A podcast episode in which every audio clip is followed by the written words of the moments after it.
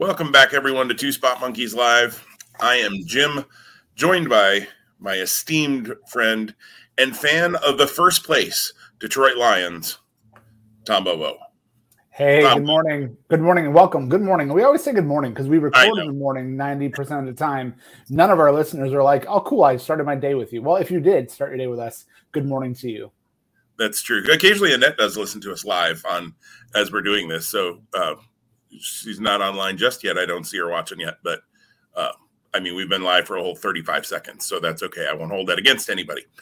Um, but welcome in. We've got uh, some pro wrestling to talk, and yes, uh, I had to, I had to uh, congratulate you, Tom, on that first place Lions, my first place Bears. I will say the Lions, uh, the Lions and Bears and Vikings at least made their game slightly interesting, unlike that team Green Bay. So yeah, the Lions actually looked, looked really well, looked really good over the course of the game. They they got in a hole early and they um they but they fought back. They never quit. I think that's that's part of the new culture. I think that that Detroit's trying to have instilled with their new head coach and their their staff. So that was that was you know I didn't watch the game live. My son had fall ball. I was able to record it. It was really weird. I left my phone home uh, for the entire four hours of his doubleheader. So I had no fantasy updates, no NFL updates. Came back completely in the dark. My mother in law then decides to come over for dinner. We cooked dinner. We had dinner. Of course, I knew the game was on DVR, so I was fine. Still not looking at anything. My phone was buzzing in the corner. I'm like, okay, those, those are either text messages or fantasy updates or both. And then I watched the Lions, uh, and it was nice because I could fast forward through the commercials. But mm-hmm. yeah, like just a complete um, complete different way of watching it. And, and, and I'm really thankful because they're on Monday Night Football that's coming Monday. I'm not really excited that they're going into Green Bay, and I'm sure Aaron Rodgers is not going to be pleased based on how they played last week. Um, so I will be able to watch uh, unencumbered without the distraction um, or uh, other distractions, the wrong term, having too many commitments on a Sunday. I'll be able to go to fall ball and bring my phone and have fantasy updates without regard for the Lions game. Uh, and again, now that I've spent 90 seconds talking about football, people are like, "Isn't this wrestling podcast?" One thing though, before we before I pivot, we actually failed our listeners last week, and I need to I need to atone for that. We need we need to atone for that. We talked about our NFL preview right at the end, and then we didn't give Super Bowl picks. I don't know if you re- recalled that or or remembered that right off the bat. Um, about 30 seconds when we uh, said uh, we ended our recording and said our goodbyes, I, I walked into the other room um, and I go, "Hold on, we just made picks for all the divisions in the wild card. We didn't make any playoff picks." So I think we have to start today with with with our Super Bowl teams. And now, granted, I don't know if what happened on Week One in the NFL would have done anything for you to change this. Um, so hopefully, uh, well, hopefully not. Uh, and I'll start because I will say that it didn't. Um, my picks uh, for the Super Bowl Buffalo coming out of the AFC, despite the fact that they went 0 1 last week. Uh, I'm a huge Josh Allen fan. Um, um, you know, I think the Bills are coming back around. Last year was a fun year to watch. I think this year they take the next step, even though losing out of the gate week one wasn't something that I wanted to see or that I expected to see. So Buffalo is my AFC representative. My NFC representative um, is actually going to be Green Bay. So Buffalo versus Green Bay in the Super Bowl. Uh, again, two teams who went 0 1, um, and one of which that looked really bad uh, in the Green Bay Packers. They, they did. I'm I'm going with a rematch of last year. I think it's Tampa Bay and Kansas City again. I know that's kind of chalk. It's kind of what you know the favorites. I would assume. I haven't looked at at the betting lines uh, but especially after last week with Buffalo and Green Bay both losing, I would assume uh, their odds got a little worse. Although I don't, I don't think they should. I think both teams will be just fine in the end. I agree with you. I would not at all be shocked to see Tampa Bay and Green Bay in the NFC title game and Buffalo and Kansas City um, in the AFC title game. So I wouldn't be shocked at all with your pick. Uh, but I think I think Tampa's defense is just crazy good, um, and it's just hard to bet against Tom Brady. I mean, whether you want to buy into the whole, you know, the NFL rigs it for Tom Brady, which I'm sorry, I just don't think is a thing. Um, you know, or or whatever. I mean, the guy just knows how to win. I, I, I think I said last week when he went to Tampa, I figured it was either going to be a total bust or they were going to win the Super Bowl, and there they did. They they were. They won the Super Bowl, and uh, wouldn't be shocked to see him do it again. So conspicuous, yeah, conspicuous by their absence from both of our picks uh, a team that we both were interested in watching last week for different reasons the Rams of Los Angeles. I think the Rams are going to be right there. I, they were very, very good. Um, and while I did not uh, buy into before the game the idea that Matt Stafford was this great quarterback who just, you know, had never quite had the right setting, partially because he played with Calvin Johnson for seven years. So let's not pretend like Matthew Stafford never had, you know, wide receivers. Um, I, I never quite quite bought that story, and I and I'm still not sure that that's the whole reason. I mean, Detroit's bigger, it, defense. Yeah, it's it's bigger than that for sure. Yeah, right. But he looked real good last week uh, against my Bears. Uh, my Bears looked real bad in a lot of ways, but uh, I don't know. It'll be interesting. It seems like there's an awful lot of internal pressure and external on Matt Nagy right now to uh, you know, maybe play the quarterback get, gives you the best chance to win the game. I don't know. Seems like an idea you could use. Um, and he's just bullheaded right now and starting Andy Dalton. So I I predict by week four. It could be week three, but by the Detroit game at home in, in Chicago, week four, I think Justin Fields is a starter, and I think he's going to. He's a rookie. He's going to have some hiccups, but I think he's going to play very, very well. He when when he, when Matt Nagy said yesterday that Justin Fields is a chess piece he can use, somebody said yes, but you don't make the queen your pawn. There's a good point. Um, how how dare you besmirch the name of the Red Rifle? Uh, you know what? Andy Dalton has made a very good career for himself, but and I, I I love the idea of having an Andy Dalton as a backup to a rookie quarterback, so that God forbid something does happen, either he gets hurt or you know, just has a game where he goes out and throws four picks in the first half or something like that. And you're like, okay, let's sit him down, just settle him down, just try again next week. I like Dalton as a backup. I just Justin Fields is the future. Let's let's do this. Uh, well, now that we've spent seven minutes on the NFL, um, we will hop into wrestling. It'd be interesting to see if our uh, our picks in the NFL are anything like our head-to-head picks but uh, they can't be because we're tied in head to head, and we can't tie when neither of us picked any either of the same teams to be in the Super Bowl. Uh, you went six and two, Tom, last week uh, with Death Before Dishonor. I went five and three. The uh, let's see, I'm trying to remember the matches we missed. Well, we both missed the Briscoes and OGK. Uh, weird, weird, very weird. I, you know, they're they're telling a story with the Briscoes, and then they zigged when everybody thought they were going to zag. And I mean, if if they do something out of that, cool. But if they just zigged to when they could have zagged, I don't know. Whatever I'm trying to say there, it was weird. Um, and then I had uh, I had Alizé, you had Roxy, um, I had Dalt. Uh, no, I had Eli Isom. You had Dalton Castle. Um, and then so, I had Gresham and you had Woods. Eh, there we go. I was like, I knew there was had to be one more because those were the other two I missed, and Gresham and Woods. Um, so I was glad to be right on the Woods pick.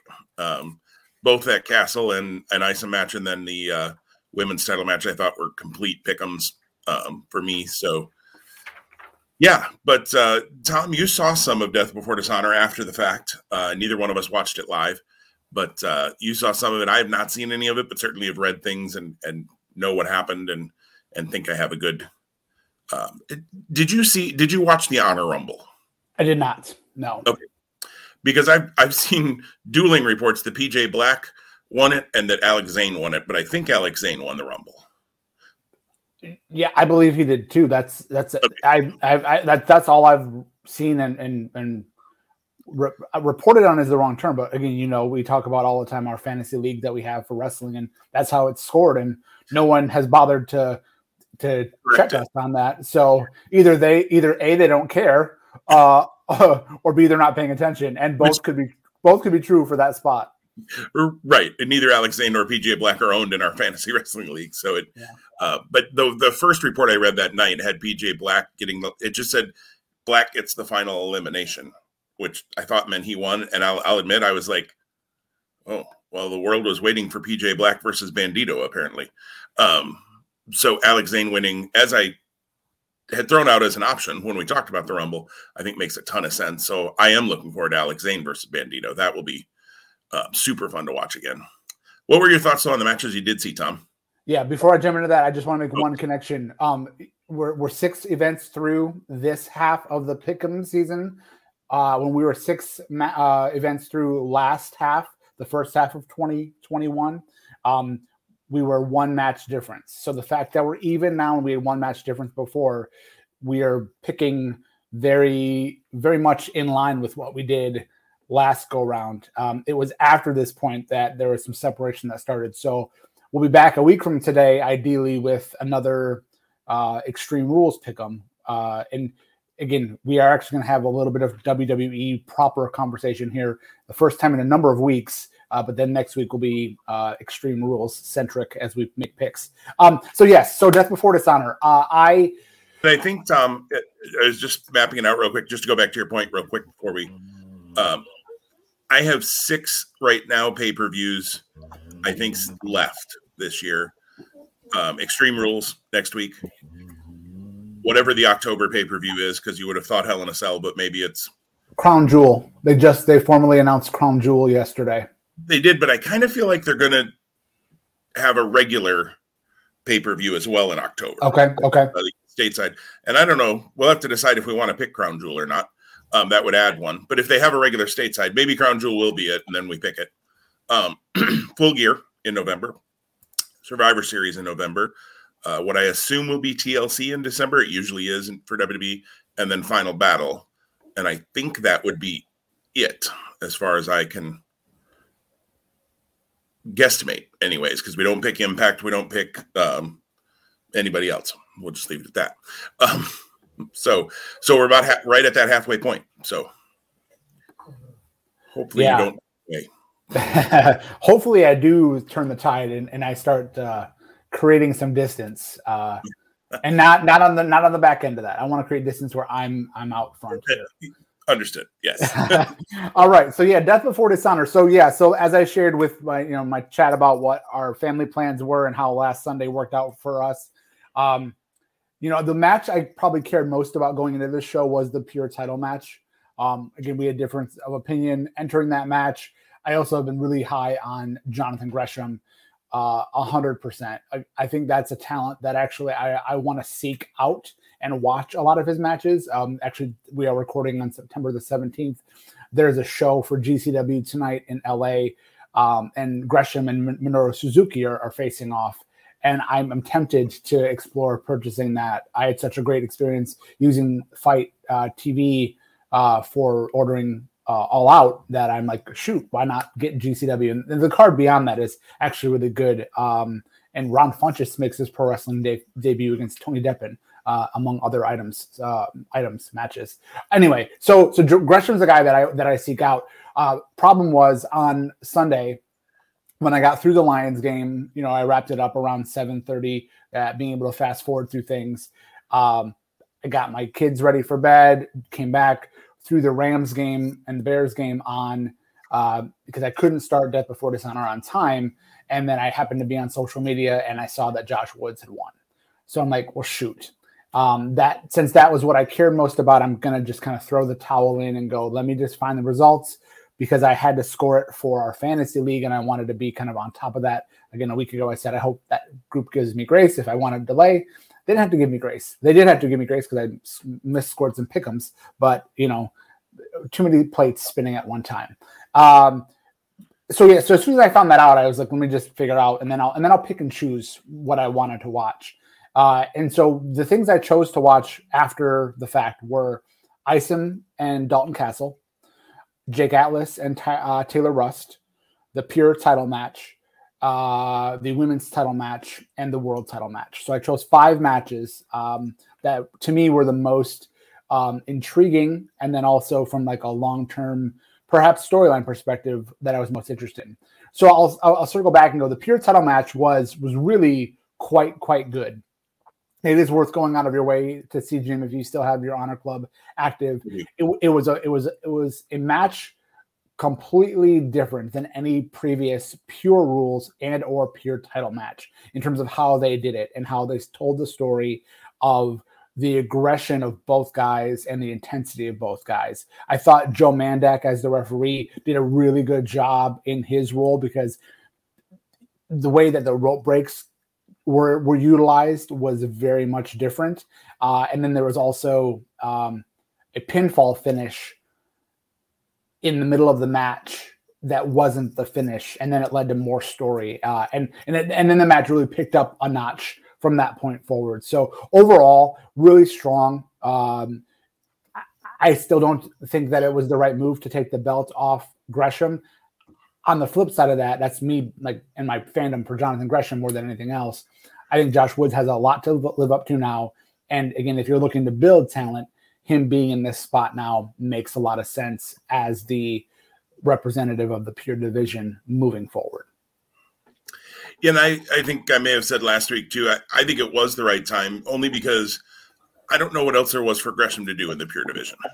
Um, one of the things, one of the knocks I have on the pure division, I've been, I enjoy the pure division. I enjoy um, Gresham a lot, but they've they've not done a good job of building like a feud over the pure title.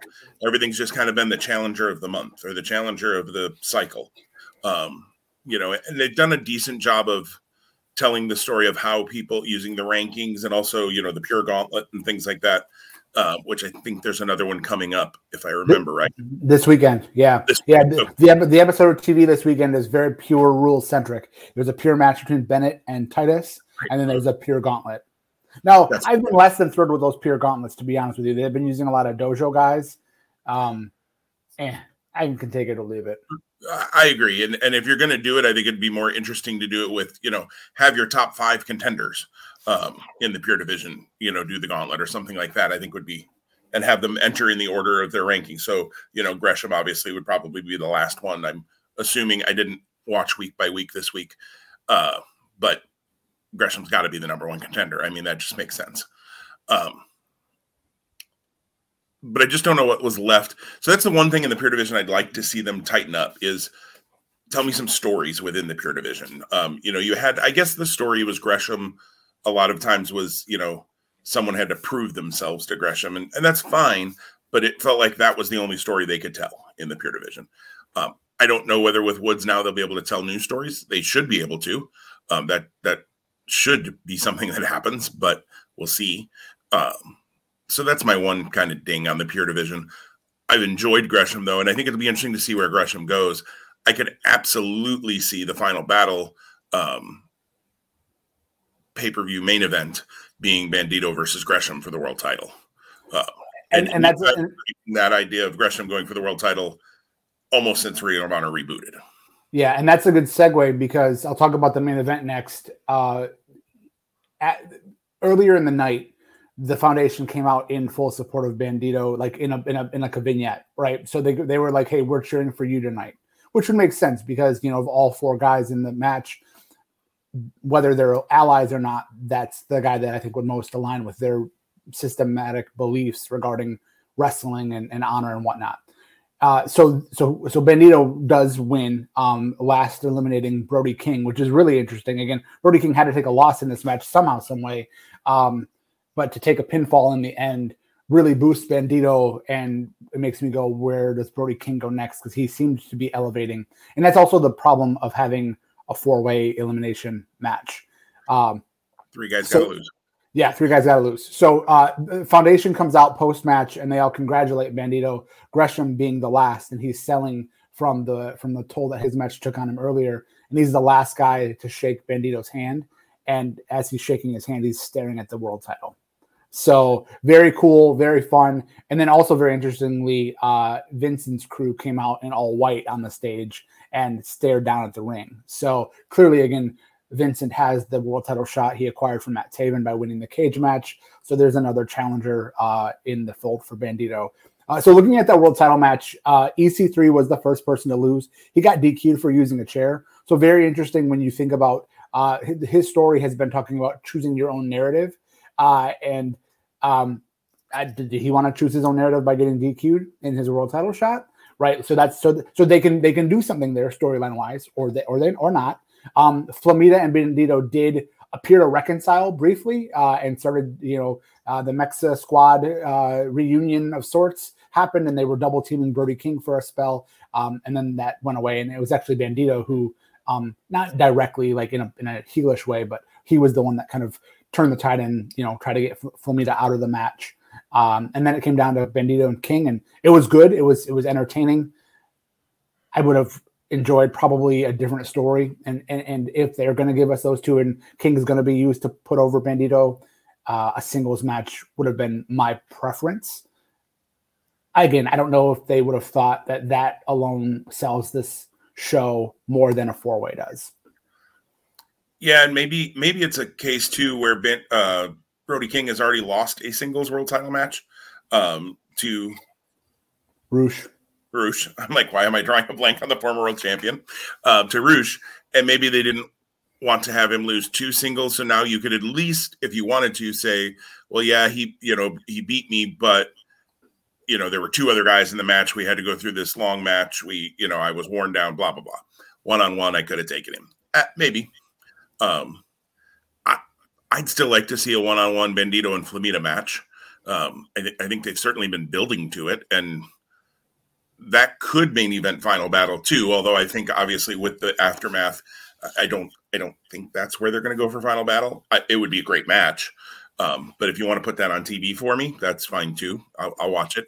I now have access uh, to watching Ring of Honor. Uh, I don't have to wait for Monday to see the Ring of Honor show.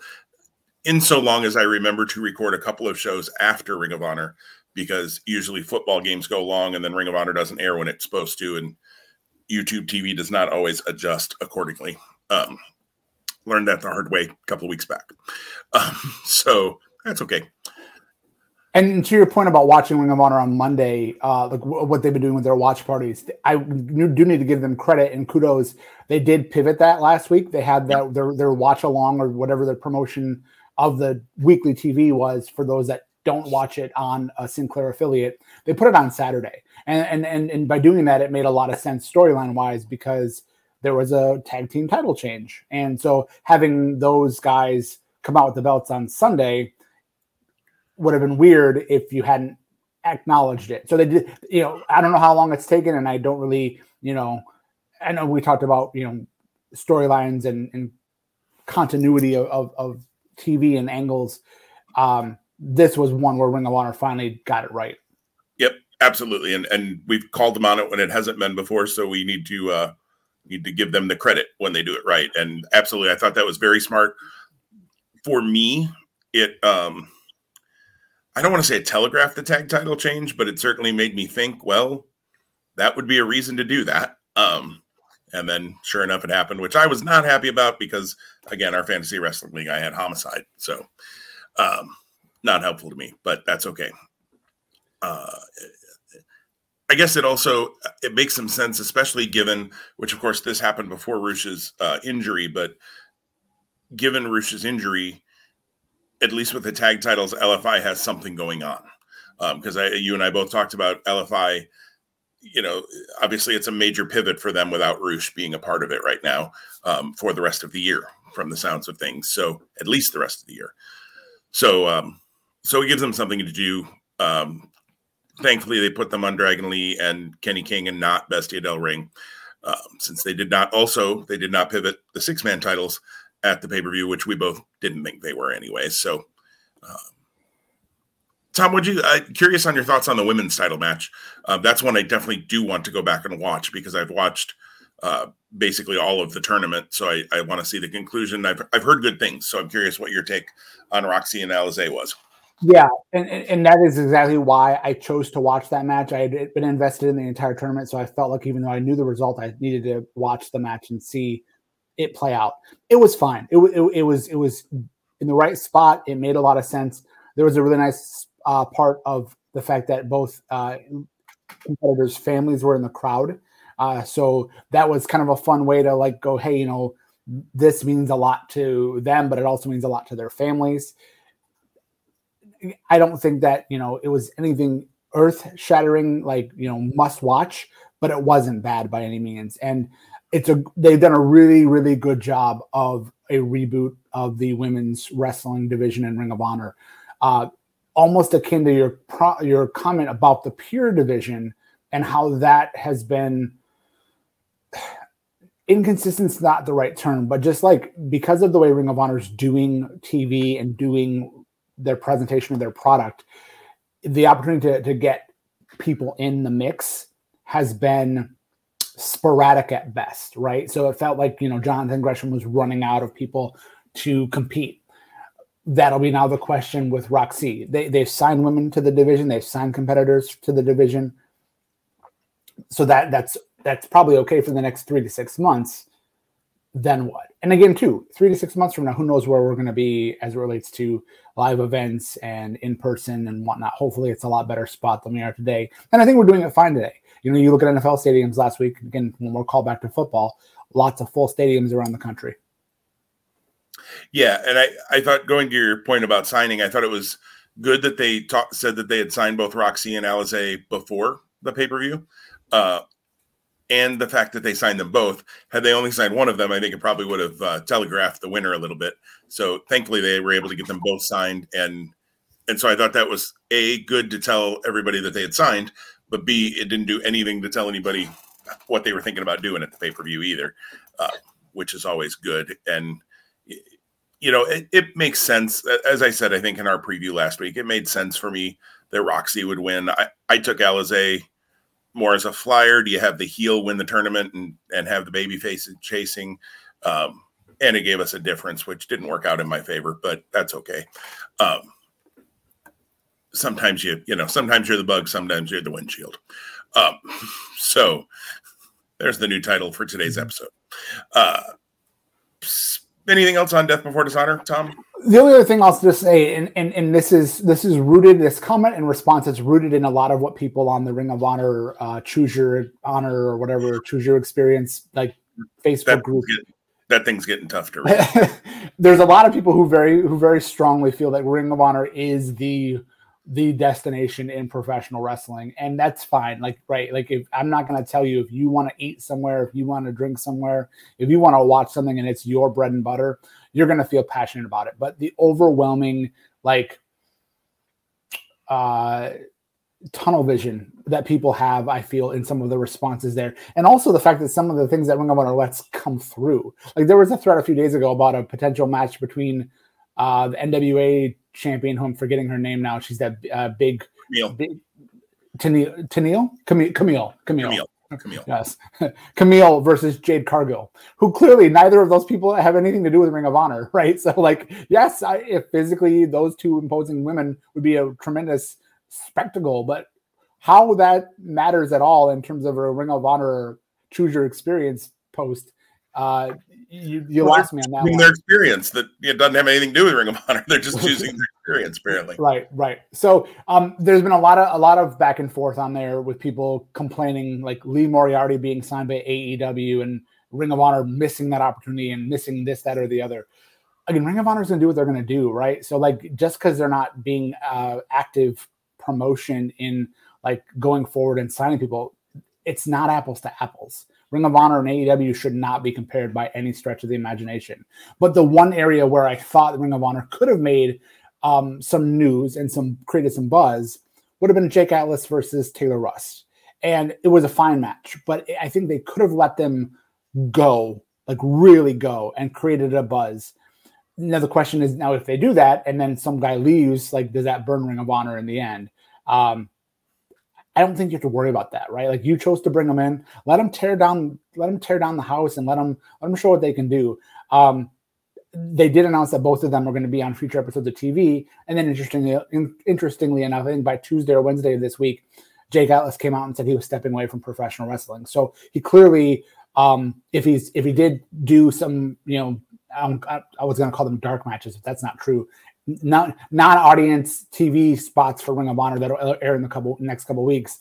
That was his maybe you know farewell to pro wrestling for now, which is really interesting. And he spoke a lot about the mental health component of his decision. And kudos to him. Uh, kudos to anyone who struggles with mental health to to name that and acknowledge that and to uh, to work to take time away uh, to get the resources to better yourself uh, mentally, emotionally, and spiritually. So um, that's that's the only last thing I'll say um, uh, for me on the on the card. I, I, beyond, I did choose to watch Dalton Castle, Eli Isom because it did it did meet my expectations. Those two guys, I know that you're still not sold on Castle. Uh, he's uh, it was good. It was a good in ring match, and Castle's character right now is um, is cl- clicking for me. Yeah, and, and to go back to your your Rust and Atlas comment, yeah, I, I had seen too that Atlas has announced that he's um, pulling himself from pu- future commitments and, and retiring. Um, maybe he'll come back someday. You know, pro wrestling retirements are always a little little wonky, um, whether they last or not. But uh, whether his does or doesn't, um, I agree with you. Kudos to him for taking care of himself first and foremost as a fan um, and somebody who was really looking forward to seeing Jake Atlas with no handcuffs, um, so to speak. Uh, you know, I'm bummed, but as a human being, hey, I'm I'm uh, super excited for him to to take care of himself first and foremost because as much as we like watching these guys as pro wrestlers, guys and gals as pro wrestlers, and they entertain us, they're human beings first and foremost. And and you're 100 percent right. You know, Kenny Marquez, which is his you know real name, and it's been out there. I'm not you know breaking any news there. Um, is more important than Jake Atlas, frankly. So um, kudos to him, and I hope that uh, whatever path he takes, I hope he finds what he needs um, in himself and resource wise, like you said, uh, to be able to be be the best person he can be for his life. So. And he was supposed to be on PWG's Tremendous Six a week from Sunday in a six man. So it'll be interesting to see. I mean, there's plenty of talent, so don't get me wrong, but it'll right. be interesting to see who takes his spot there. That's a, crazy six man too. It, it is. yeah. So I, I, you know, PWG's comeback. We never really talked about it here. Was was solid, and the video that the video preview for the DVD is out there, and it is available now for pre order on Highspots. Hashtag plug. Hashtag no funding. Um, eh, but but this this show when it comes out on DVD is going to be a must buy because there are so many matches that are just like mouth watering on the card. I really wish PWG they used to um, and I don't think they are anymore. I wish they would release them as digital downloads um, because I have to be. They're only doing Blu-ray now, which is fine. Um, but I don't even have my Blu-ray player hooked up to my TV um, because we do so much streaming. Um, you know, and if we rent a movie, we rent it on Vudu or Amazon or wherever. Um, so it's like, oh, I want to watch this, but now I got to go find my Blu-ray player, get it hooked up, monkey with all the cords in the back, you know, and all of that. So I just, yeah, yeah, that's my own, but I'm sure there's reasons why they don't. Could be contractual, could be cost, you know, whatever it is for them. Uh, maybe they just weren't selling that many digital downloads, so it's not worth the hassle to host it and that sort of thing. Uh, or, you know, frankly, from the piracy side, a uh, whole lot easier to pirate and, and share a digital file than it is, at least with a Blu ray, you've got to transfer that into a digital file before you can pirate it out to others. Um, so maybe it was to combat that too, because I'm I'm quite sure PWG shows are widely pirated, um, as as many and most wrestling shows are. Uh, I'm guessing PWG is one of those uh, as well. So be interesting to see. I'm looking forward to eventually seeing Tremendous. Don't know if I'm going to buy that return the first show back, the Mystery Vortex. Um, I might, but again, part of it is when do I have time to watch this stuff? Um, you know, it's it's a struggle to get through the week, the couple of weekly shows that I watch every week. So, well, speaking of a weekly show that neither of us watch most weeks, but uh, was newsworthy this week, and I probably won't spend a ton of time on it. Uh, but Big E cashes in the Money in the Bank. Uh, announced it earlier in the day that he was going to, which I totally thought was a red herring, and I did not think he would. I thought someone would attack him or some, you know, somehow it would get ruined. Goldberg would show up, something. Um, but he cashes in and he announced he would. He followed through on that, which is a very babyface thing to do, and uh, cashes in, beats Bobby Lashley, and Big E is now the WWE champion for the first time in his career, joining the list of former NXT champions who have gone on to win a world title in in on the main roster. Um, I, you and I are both Big E fans. We both talked about this. We both picked him to win the Money in the Bank. We both talked about different ways the cashing could be. We didn't want it to be a uh, kind of the heel cash in where the babyface or the champions laid out. You just come in and cash in. And this wasn't. He told everybody he was going to do it, and he followed through with what he said he was going to do. Um, and Lashley wasn't laid out before this either. He was gimpy, um, but he wasn't laid out, which is is good, I think, for Biggie as well. What were your thoughts when you uh, did? Did you watch Raw, Tom? I, I doubt it, but did you watch Raw? I watched this match, and then I had the first hour on while I was working where I really didn't pay much attention at all to anything. So, um, which is going to be tough because a week from now, when we try to make picks for Extreme Rules, someone who hasn't been invested in the product because it's just not been good. It's gonna be it's gonna be weird to pick things that you think is gonna happen when you're really not lockstep. Uh, Luckily, or, the person you're picking against is in the exact same boat. Right, so. right. So yeah, no, two blind mice can find you know a crumb here and there. Uh, I so I if I'm not mistaken, this was the first time that the cash in ever happened in like you know a, a, a calling your shot. You know, most times it's always been it's circumstantial. They're coming out. The the champion is is prone or laid out, and then someone cashes in. They don't call their shot earlier in the day, earlier in the night, and then come through and do it. The only other one I can think of is Rob Van Dam. Uh, when he cashed in, he announced that it would be at ECW's one night stand. Got it. Uh, and and beat Cena. That's the only one I can think of um, off the top of my head. But that was that was a couple of weeks in advance, or at least a week in advance, if not two or three, um, or maybe even a month but same day like this, I don't remember something like that. And, and, that was what 15 years ago. So I can't even remember what we talked about 15 minutes ago. So let alone me remembering something from 15 look, years at me ago. that guy. It was actually a Bret Hart and one two three kid match on Raw. Never mind. Uh, so uh, yeah, happy for Big E. Um, I have a lot of weird feelings on this. Like, did it happen to compete with Monday Night Football and a pop a rating? is this a shift in the way that they're going to promote Big E and Raw? Because Big E was not a Raw talent, but now he clearly is, unless all of a sudden the draft, which is coming up, going to shuffle the deck again. I, you know, I, I don't, I don't know. I, I don't know that I've that I've landed on my true feelings on the matter outside of excited for Big E.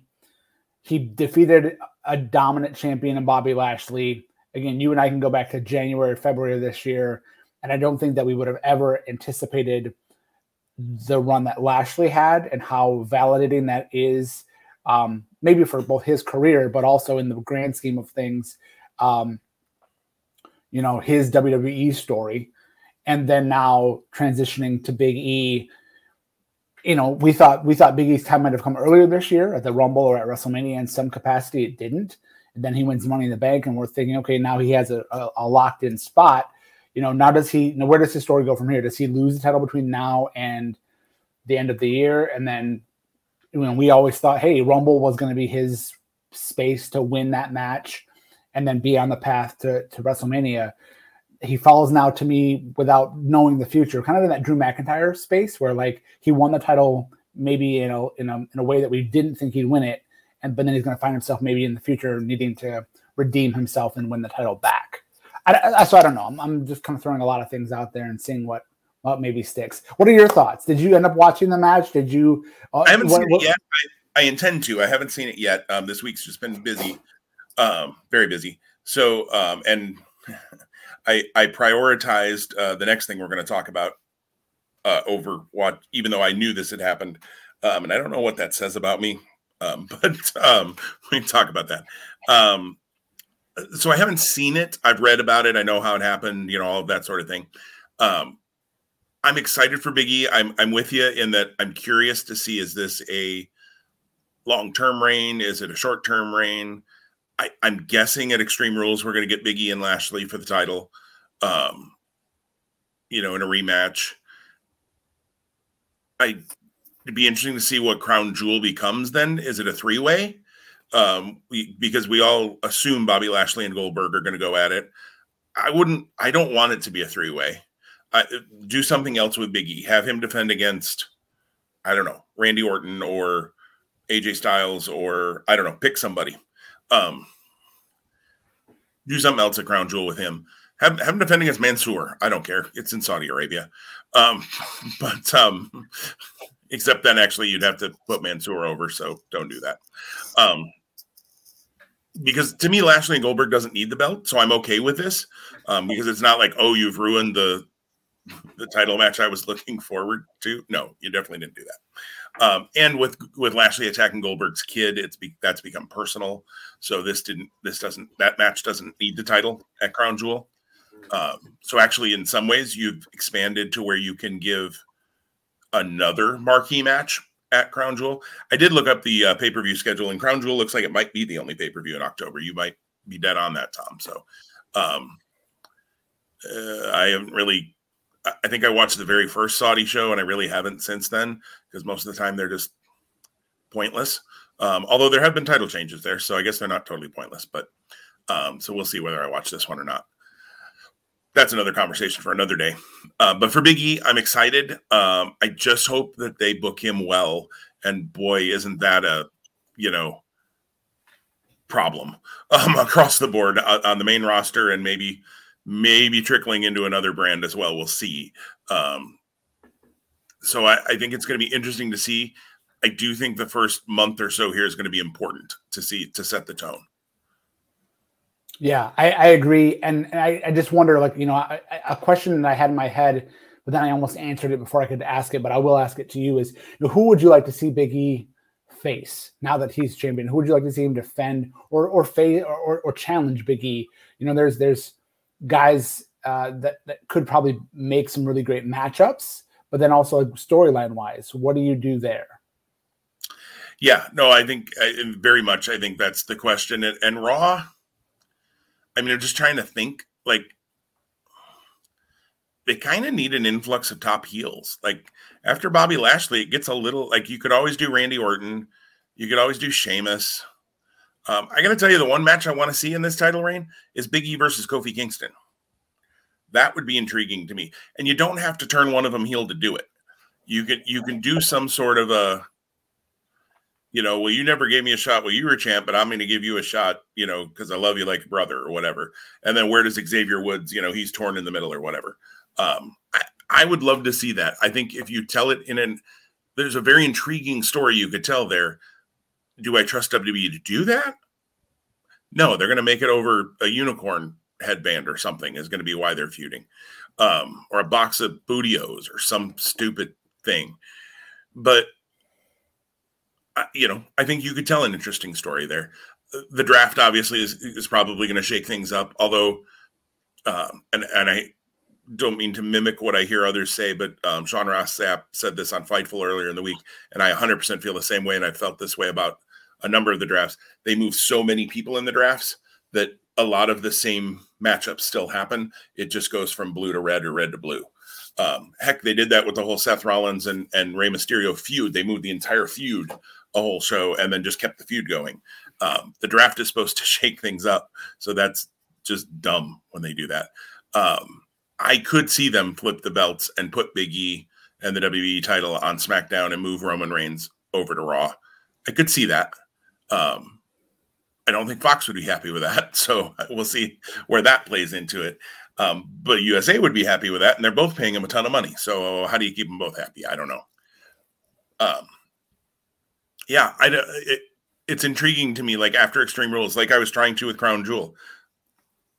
Who do you have Big E face at Crown Jewel? I, I don't know. I don't want I don't want the three way though, because the the Lashley Goldberg story has its own story. Big E is not a part of that story, so I don't want to just cram him in there because then it's like one of these things is not like the other, and and then when Big E pins either of them, is it's not as meaningful because it was a three way. Um, I think Big E needs one-on-one title matches and he needs to beat people decisively. He doesn't need to squash them, but needs to have good, clean wins um, because this is his first title run. And if you just book him, you know, if you book him as a joke or if you book him, you know, not serious, he can be funny, but he still needs to be able to flip the switch. Um, and I think Big E has absolutely has the potential to do that. They just have to book him right, and that's again where you and I both get really scared. Yeah. Yep. Absolutely. Well, speaking of scared, um, it's a good transition to our next topic. Um, yeah, so NXT 2.0 became a thing this week. Can I say how much I hate the fact that they're calling it NXT 2.0? You can, and I will agree with you. Because this is like 3 or 4.0 to begin with, let's be honest.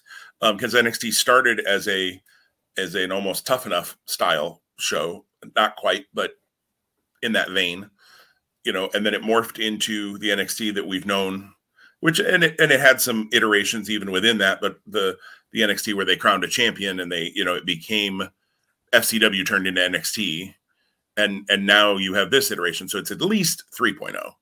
Um, and I just hate the numbers. Like, are we going to call Tommaso Ciampa, Tommaso Ciampa the NXT 2.0 champion?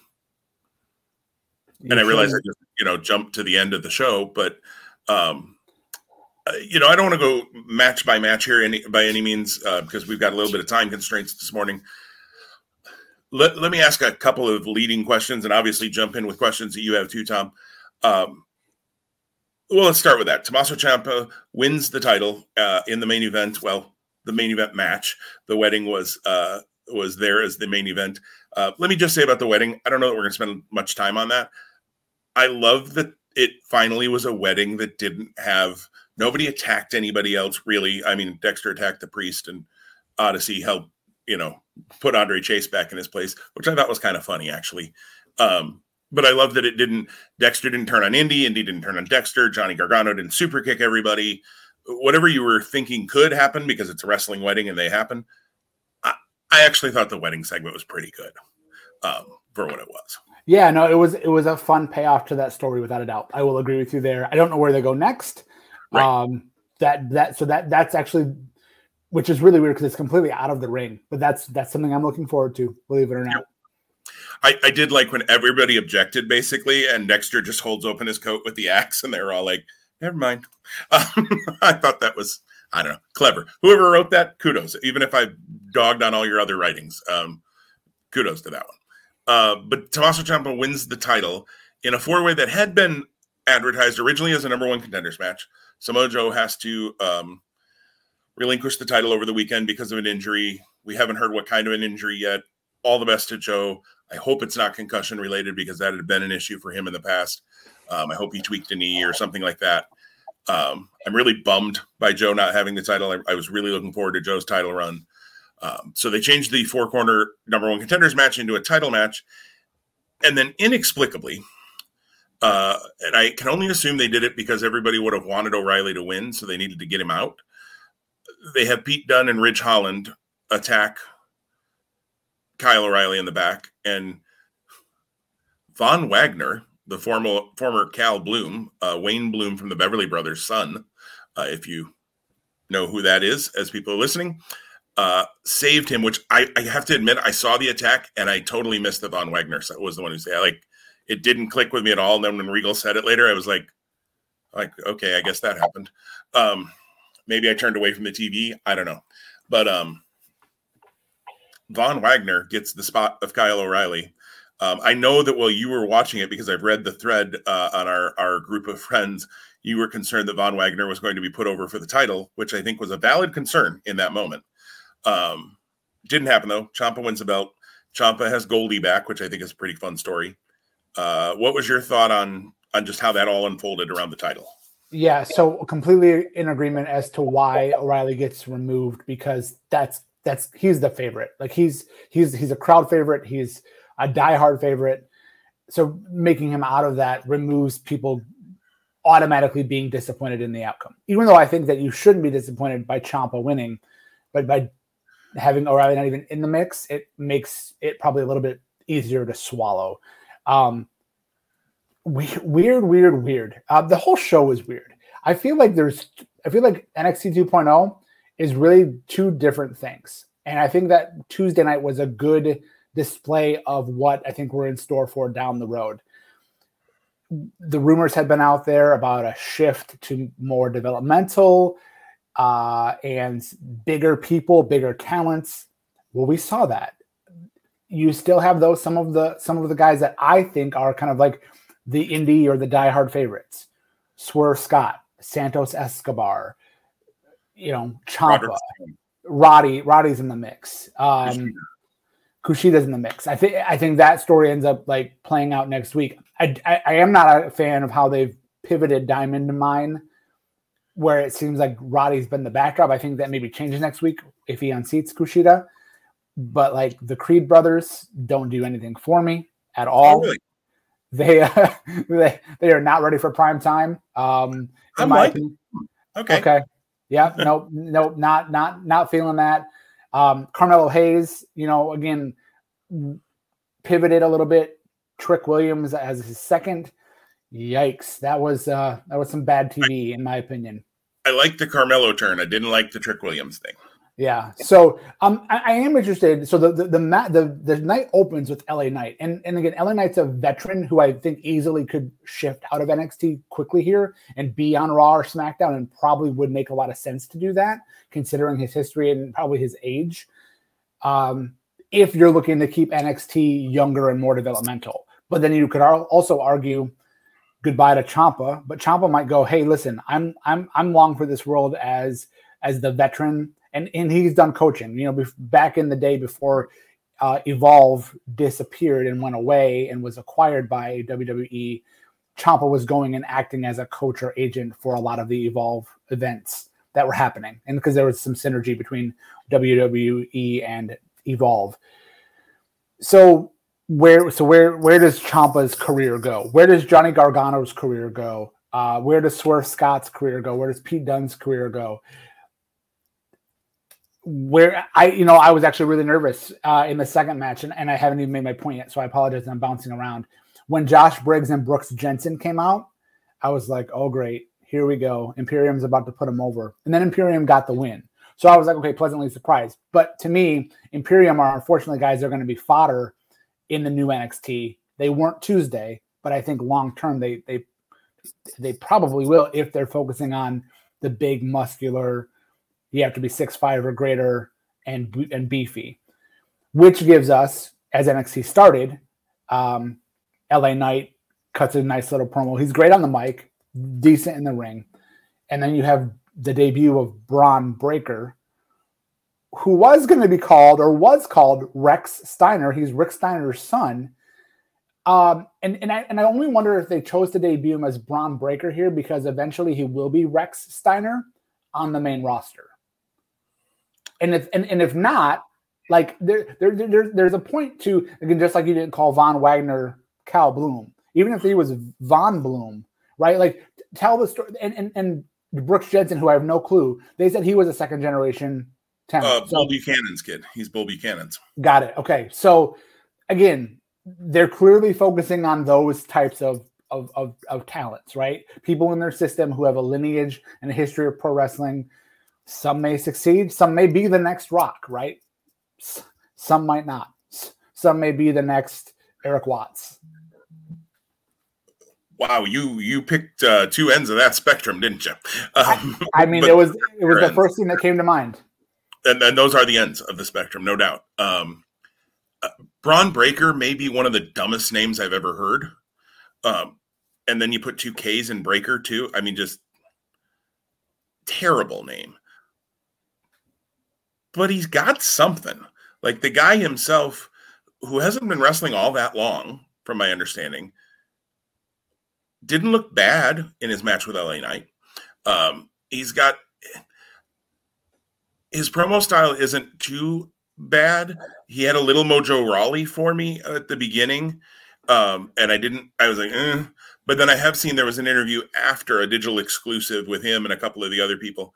Uh, and at one point when he, he there was something he said in that um, that I was like, holy smokes, that was Rick Steiner coming right through. Like just the inflection he used and everything was absolutely his dad. Um, it'll be interesting I, to see whether he goes more down the road of the Mojo Rawley. I'm just so hyped and I'm happy to be here, and ah, ah, ah, um, or a little more serious, where at the end of the show when he and Ciampa had the stare down you know, it seemed there was a little more serious side to him at that point. So I, I think as a potential star, he's got potential. Uh, man, that name is terrible. Rex Steiner was decent. Um, playing, I like the playing off Steiner. I don't know how much I like Rex Steiner because it kind of sounds like Rick Steiner when you say it real close, real fast. And of course, their last name actually is Rechsteiner. Um, so a play off of that too. So maybe that's part of why I didn't. I I like Rex Steiner better than I like Bron Breakker as a name. That I mean, that's not even close.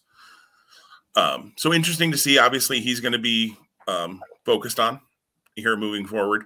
Um, be interesting to see some of the others. Is Von Wagner? You would assume he's going to be focused on. I mean, he, they put him into the title match and gave him some some shine there. Um, he was not the one to take the pin, which I thought was interesting. Uh, you know, LA Knight takes two pins in one night. Uh, one of two things I think is happening here. Either LA Knight, like you said, is moving on to the main roster, which I think is the more likely option, Or I have this sneaky feeling, and I've had it all week, that about three o'clock this afternoon, on Friday afternoon, there's going to be a whole bunch of tweets again about a bunch of people being gone from NXT. And I wouldn't be, sh- if that happens, I wouldn't be shocked to see LA Knight on that list. But I think LA Knight's the kind of guy that Vince might like to have on Raw or SmackDown because he does have a lot of personality. He's got a character. He's, you know, so I think I, I think it's more likely that he ends up at, maybe in the draft or somewhere around there, um, debuting on Raw or SmackDown. And you know they were beating him on his way out, and I wouldn't be shocked. I would actually be more surprised if we see LA Knight on NXT again. Either way, either he's gone or he moves up. Um, when you beat him twice in one night like that, I, unless you're going to do the Corbin storyline with him basically in NXT, you know, and have him down on his luck and all of that. And I don't want to see that again. And we talk about Happy Corbin another week. Um, or not, not, or, or not. Right. I'm not, not sure what I feel about that. Um, SmackDown's been pretty good, and that's the one that's just not clicking with me. I like Down and Out Corbin. Don't know that I like Happy Corbin. Um, and yeah, and, just going to be interesting. Yeah, and, and the one thing I said we didn't talk about, but it's worth noting is the, the new design of the Performance Center. Uh, so it's no longer the Capitol Wrestling Center. They did not make any mention of that at all. So that era is over. I, I like that it's big and bright. Uh, I like that it feels like a like a small domed venue in a, in a circular setting. Uh, brings back vibes for me of like uh, center stage in Atlanta, yep. but much brighter. Um, I do think I and I liked and it will take some getting used to. The hard cam appears to like be a, a, little bit elevated above the ring, like not right on the ring. So and and, and it's got a more of a of a float to it. Uh, it felt like uh, when they're going when they went to that shot. So that was that was interesting. Um, I'm going to be interested to see whenever they do matches that involve fighting on the floor. Those like barriers now are not really barriers; they appear to be plexiglass or glass. Uh, so I can't imagine guys getting you know thrown into the railing as you know as you as you might expect. Um, and then the, the, color scheme, you know, definitely that that splash of color, like someone just threw a couple of buckets of paint against the wall. But I do like that that they kind of modify as the show goes on. Like I think when Imperium came out, they went to like black and white, right? So that was kind of a cool thing, in my opinion. Um, yeah, it, it's it's going to take some getting used to. Again, I think just like anything that changes over time, when you when you're so familiar with the black and gold of NXT and then it does this type of change, even though they've been saying it's been coming for weeks, you know, that first dose of it, you're like, whoa, okay. Yeah. I I I enjoyed the show. It wasn't blow away. It wasn't, oh my gosh, I'm gonna love this. It felt like watching a new brand, uh, which is kind of what they're going for. So I guess kudos in that realm. I'll be interested to see. I, I think they crammed too many debuts into one show. Um, I like that at least one of the debuts was just a vignette for Tony D'Angelo, um, which, by the way, Tony D'Angelo is a hockey player's name uh, who's recently been embroiled in a whole lot of controversy around some racist comments. So I kind of think that name doesn't stick. Um, somebody somewhere has to like lean over to Kevin Dunn or somebody and be like, maybe he should be Antonio D'Angelo or something like that. Um, you know, I, or and or Tony Angelo or something. You know, I, I, think there might be a tweak to that name. I don't know. You cram that many debuts in, I just feel like somebody's going to get lost in the shuffle, and and maybe it's Briggs and Jensen already. Um, that's not fair to say after one week, obviously. Um, maybe it's Von Wagner. Who knows? But there are a lot of new faces, and it'll be interesting to see. Uh, one thing that was interesting, and again, I don't mean to keep bringing up fantasy wrestling. I'm doing the scoring this week, and normally NXT, most of the matches have somebody owned in them. Two of the matches had anybody owned in them this week because of who they used. So it'll be interesting to see moving forward. And and in our rest our fantasy league, does that shift? Um, Bron Breakker has already been picked up. You know, are there some other new talents who get um, added? Um, I know I've got my eye on one or two, but I'm starting to run low on add drops already this year. So I gotta I gotta pace myself a little bit.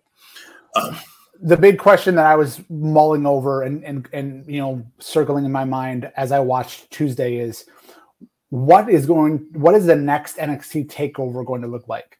And is there even such a thing as a takeover? You would think that they keep that, right? But but this is NXT 2.0. So are I know takeovers as we know them are, are not going to be a thing, right? If but maybe maybe I'm wrong. Maybe I'm maybe I'm being a little bit more. Uh, maybe I'm two steps ahead of where I should be right now, and just letting it play out. But I am very interested to see whenever they do give us a a takeover or whatever they call that.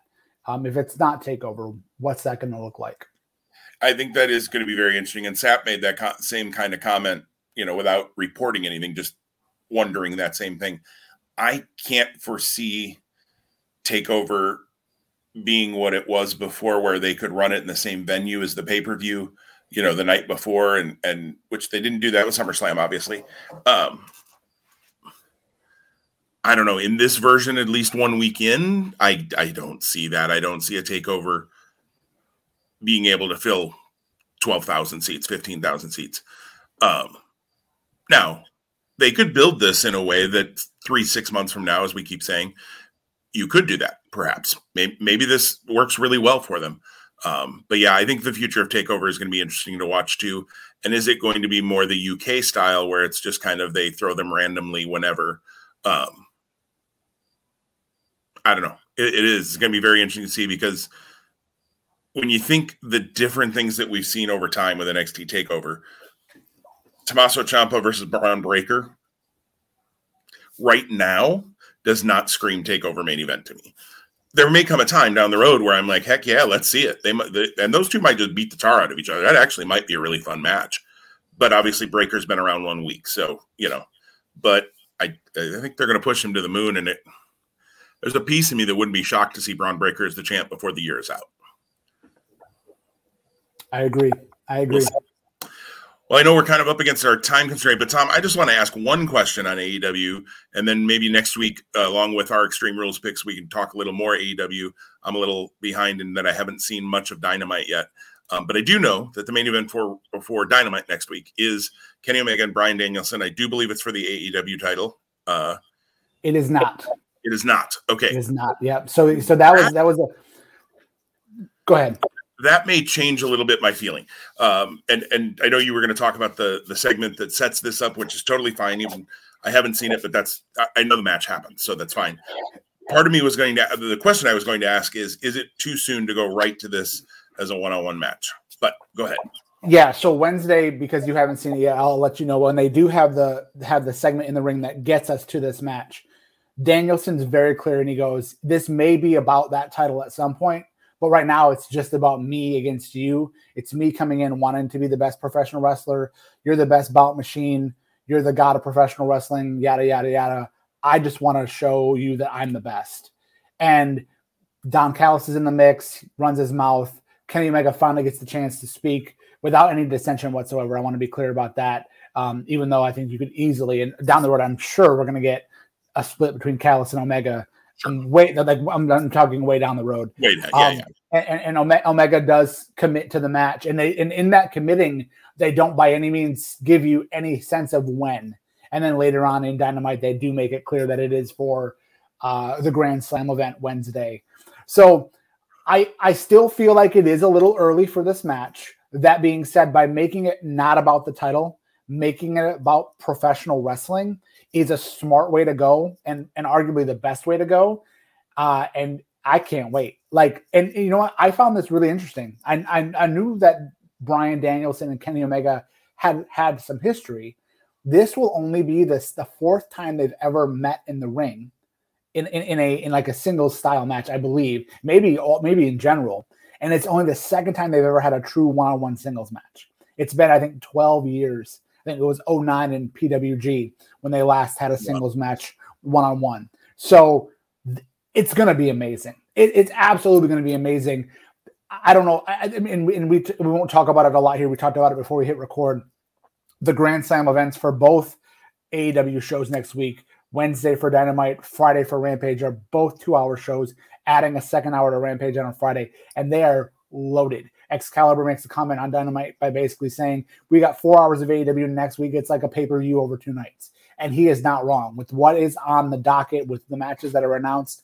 That is absolutely the case. The big question will be that will be here, and, and the point of contention, depending on how it shakes out, is will this match have enough time? I believe this match has to easily have 20 plus minutes of non-commercial TV time for them to just murder it and, and arguably have a potential match of the year candidate if they want to. And that, and, that goes again, who's AEW's audience? Is it diehards um, who want nothing but amazing professional wrestling and you know snowflakes all over the matches? Is it is it what we've been getting, which has been a really high quality product with ebbs and flows and different styles and different formats? Um, again, there's a lot of a lot of what if, and I think next Wednesday will start to give us some answers to that what if. Yeah, I'm I'm looking forward to the match. Um, I'm glad it's non-title, uh, so thank you for telling me that um, because most of what I would have said is totally out the, the door right now. Um, because I also think it gives them a way to let Bryan Danielson win his first match.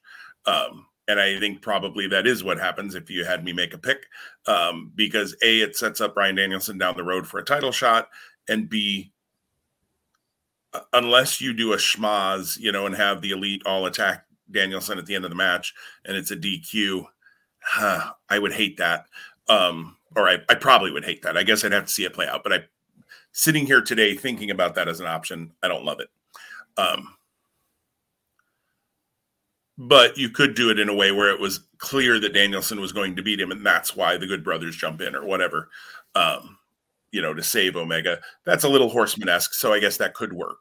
Um, I, but as a bell to bell match, I agree. And and if there's any way you can do it, and I don't know their deal with TNT, but if you can do it as commercial free, like you said, and not picture in picture. I hate picture in picture. I fast forward through picture in picture to be perfectly honest. Um, and I paid for it a couple of weeks ago when Orange Cassidy won a match during the picture in picture, which was smart by AEW because it, what they're trying to do is teach people like me to stop doing that. Um, and and so kudos to AEW for doing that. Uh, it didn't work. I still do it, um, partially because when it goes picture in picture, I'm old. My eyeballs. It's hard to focus on that little screen. Um, that's why I have a 55 inch TV. Okay. Um, I don't, if I wanted to watch it on a 14 inch TV, I'd watch it on, you know, my laptop. So, um, that, yeah, I would love to see it be actually commercial free. Um, and like I said, I know promotions have done that before. Whether AEW has the ability to do that in their deal or TNT is able or willing to do that with their advertisers, I, I don't know um, but it would be really, really cool. I agree with you. It's got to be 20 plus. I would even argue close to 30. Um, I could see, I actually think I would open the show with it in some ways because then you could have the potential that you could say, is it going to be an hour draw if they're doing an hour? I don't know what they'll say for a time limit. You know, you know that's not an option when you say TV time remaining. I guess it is an option, but that's lame. I like that a lot, and I like leading off with it because a you're then you know people who maybe didn't tune in, you're texting your friends, you're calling your friends, yo, they're kicking off dynamite with this match, you got to watch, and then then you give them the freedom to go however long, you know, and I'm sure they're going to give them kind of a boundary, but go, sure. hey, you guys got you guys have pretty much free rein within this when these within these parameters, and then if we have to cut stuff later in the show or bump it or make adjustments, we're doing that with not that other things are lesser because I think the the flipping cards are loaded, but then but you kind of like say this is our this is the main course. We're giving it to you up front. This is where we want the buzz about. All the other things are important too, but it's less important than. And and they've been doing that kind of with Rampage. I think partially that's because it's on at ten o'clock Eastern. Um, they're kind of almost doing the Saturday night's main event way of put your biggest match on first, and then you know Brian Pillman and Max Caster main evented last week versus Pac and Andrade. Um, and I liked the Pac and Andrade match. I see I've seen some people that didn't, but I I thought it was good. Um, that's conversation maybe for another day, but um, I could see that with Dynamite here because you still, if I remember the card that I've already heard right, um, and I haven't heard the whole card, but you have Cody Black, Cody and Malakai Black, you have Britt and uh, Ruby. Either one of those matches could be your main event on Dynamite, and even with Omega Danielson, not feel like, oh, it was Brian Pillman and Max Caster. Nothing against Brian Pillman and Max Caster. That was in Cincinnati. Made a ton of sense, especially when Moxley helped him or came out at the end to, to save him from the beat down, send him home happy with the Cincinnati boys. I get it. But you could main event with either of those other two matches and not feel out of place, like, oh, especially with it being a non title match, uh, feeling like, oh, why didn't the title match go on last? Well, it's not a title match, so it went on first. Um, I don't know. Be interesting to see.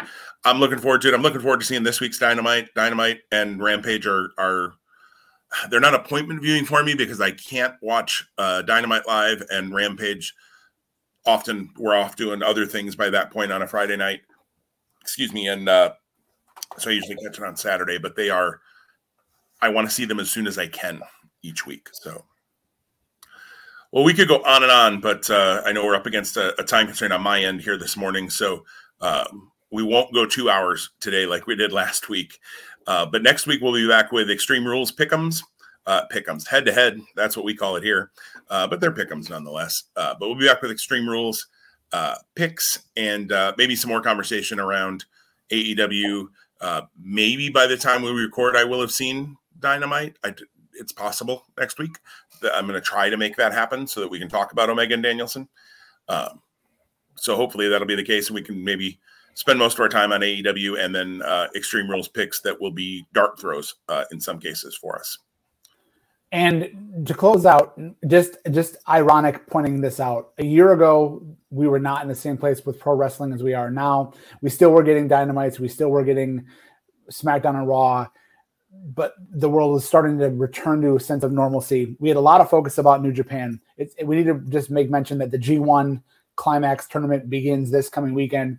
Even though we haven't spent a lot of time at all talking, discussing New Japan, I'm sure over the course of the next couple of weeks, um, we may find time here to talk about that. I'm going to attempt to watch the G1 spoiler free. Yeah, right. Tom, you said that before.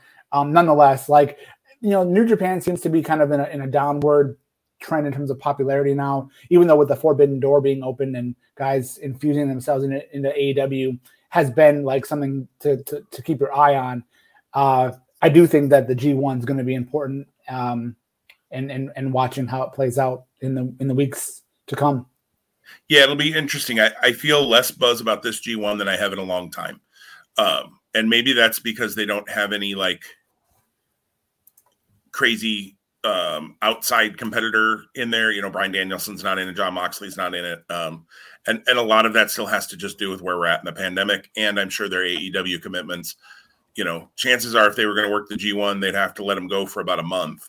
Um, and AEW being back on the road right now and as hot as they are, yeah, they're probably not okay with, with losing, you know, Danielson who just debuted or Moxley or fill in blank here uh, for a month maybe next year by the time you know things will be a little different and maybe they can uh they can get that and get that buzz back. But uh yeah i in fact i had hoped maybe to even we had done a g1 pick 'em last year and i thought about trying to pull one together and i just knew that i i didn't have the time to make it happen this year. I came up with a few other ideas that never came to fruition either but um yeah it'll be interesting to see. So yeah well, i'm sure we'll we'll have some updates on that and at least talk about it and um, I probably won't even try to watch it, to be perfectly honest, just knowing my time.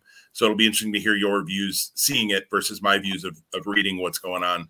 Um, it, my my dark horse, and I don't know that it's that much of a dark horse, is Jeff Cobb. I don't know that he can win it, but I think he's going to have a really good run. Yeah, and for me, it's more of a justification of I've been paying for New Japan World every single month. It hits it, it hits that PayPal, and I'm like, oh yeah, that's right. I am still paying for this. I should probably make good use of my money. Should probably watch something on that service, right? Yeah. That's that's okay. I'm paying for Peacock and I literally watch the WWE pay-per-views, and that's about it on there. Um, sometimes a movie, but you know, WWE wise. Yeah. Anyways, well, Tom, it has been a pleasure as always. Everybody else, uh, it's been a pleasure as well. We hope you've enjoyed the show and uh, give us a like, give us a subscribe give us a review, drop us a note on social media at Two Spot Monkeys on Twitter, Two Spot Monkeys on Facebook, Two Spot, two spot monkeys at gmail.com, YouTube. We don't have an Instagram because I don't know what we do with it. Um, but anywhere else you can find us, reach out. We'd love to hear from you, and uh, we will talk to you again soon. Tom, it's been a pleasure. Always. Thanks, man. Take care.